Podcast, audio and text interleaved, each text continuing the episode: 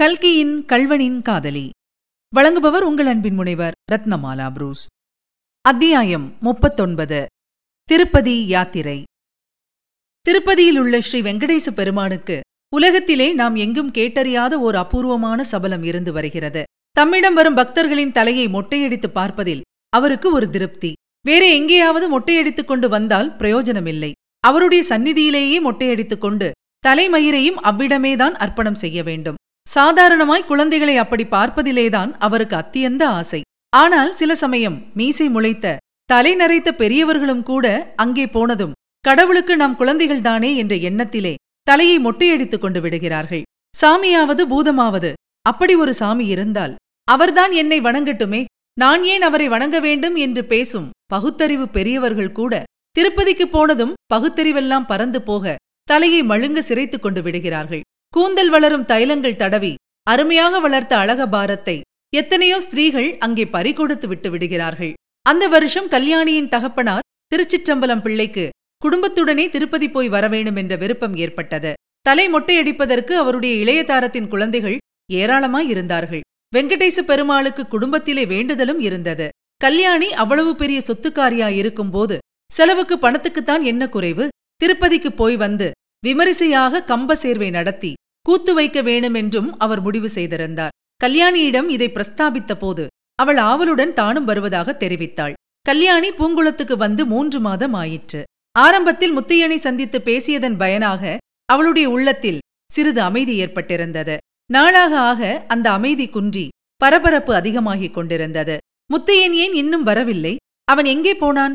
என்ன செய்கிறான்? என்று அவள் உள்ளம் ஒவ்வொரு கணமும் கேட்டுக்கொண்டிருந்தது அவனை பார்க்க வேண்டுமென்ற தாபத்தினால் அவளுடைய தாபம் மிதமிஞ்சி போகாத வண்ணம் ஒருவாறு ஆறுதல் அளித்து வந்தது அந்த நதிக்கரை பிரதேசந்தான் இந்த இரண்டு மூன்று மாத காலமாக கல்யாணி பழையபடி கொள்ளிடக்கரை வனதேவதையாக விளங்கினாள். தினம் தவறினாலும் அவள் நதிக்கு குளிக்கப் போவது தவறுவதில்லை. அப்படி போகிறவள் திரும்பி வீட்டுக்கு வர அவசரப்படுவதும் இல்லை. நெடுநேரம் காடுகளில் சுற்றிக் கொண்டிருப்பாள். அவள் கன்னி பருவத்தில் பழம் பறித்து தின்ற நாவல் மரம் இலந்தை மரம் இருக்குமிடமெல்லாம் இப்போது தேடி செல்வாள். கிளைகளை உலுக்குவாள். உதிர்ந்த பழங்களை ஓடி ஓடி பொறுக்கி சேர்ப்பாள். அப்போது முத்தையனுடைய ஞாபகம் வந்துவிடும். அப்படியே தரையில் உட்கார்ந்து பகற்கனவில் ஆழ்ந்து விடுவாள். ஐயோ தன்னை மட்டும் முத்தையனுக்கு கட்டிக் கொடுத்திருந்தால் வாழ்க்கை எவ்வளவு ஆனந்தமயமாக இருந்திருக்கும். தினம் ஒரு தடவை பாழடைந்த கோவிலுக்கு சென்று பார்ப்பாள். ஒவ்வொரு நாளும் இன்றைக்கு வந்திருப்பானோ? என்று அடங்காத ஆவலுடனே செல்வாள். படபடவென்று அடித்துக் கொள்ளும் மார்பை அமுக்கி பிடித்துக்கொண்டு போய் பார்ப்பாள். முத்தையன் வழக்கமாய் உட்காரும் மேடை வெறிதாயிருக்க கண்டதும் அவள் நெஞ்சு துணுக்கமடையும். ஒருவேளை தன்னை அலைக்கழிப்பதற்காக பக்கத்தில் எங்கேயாவது ஒளிந்திருப்பானோ என்று கூட நாலாபுரமும் தேடி பார்ப்பாள். ஏன் இன்னும் வரவில்லை? அபிராமியை ஒரு தடவை பார்த்து வர வேண்டுமென்றுதானே போனான்? பார்த்தானோ இல்லையோ? ஒருவேளை அவள் அவனை பிரிய மாட்டேன் என்று சொல்லிவிட்டாளோ? இருவருமாக கப்பலேறி போய்விட்டார்களோ? சகிக்க முடியாத இந்த எண்ணம் தோன்றும் போது அவளுக்கு அபிராமியின் மீது கோபம் அசாத்தியமாக வரும். அந்த பாழும் அபிராமியினாலேதான் தன்னுடைய வாழ்க்கை பாழானதெல்லாம். அவள் எதற்காக பிறந்தாள்? அவள் பிறக்க வேண்டியது அவசியம் என்றால் தன்னை எதற்காக பகவான் படைக்க வேணும்?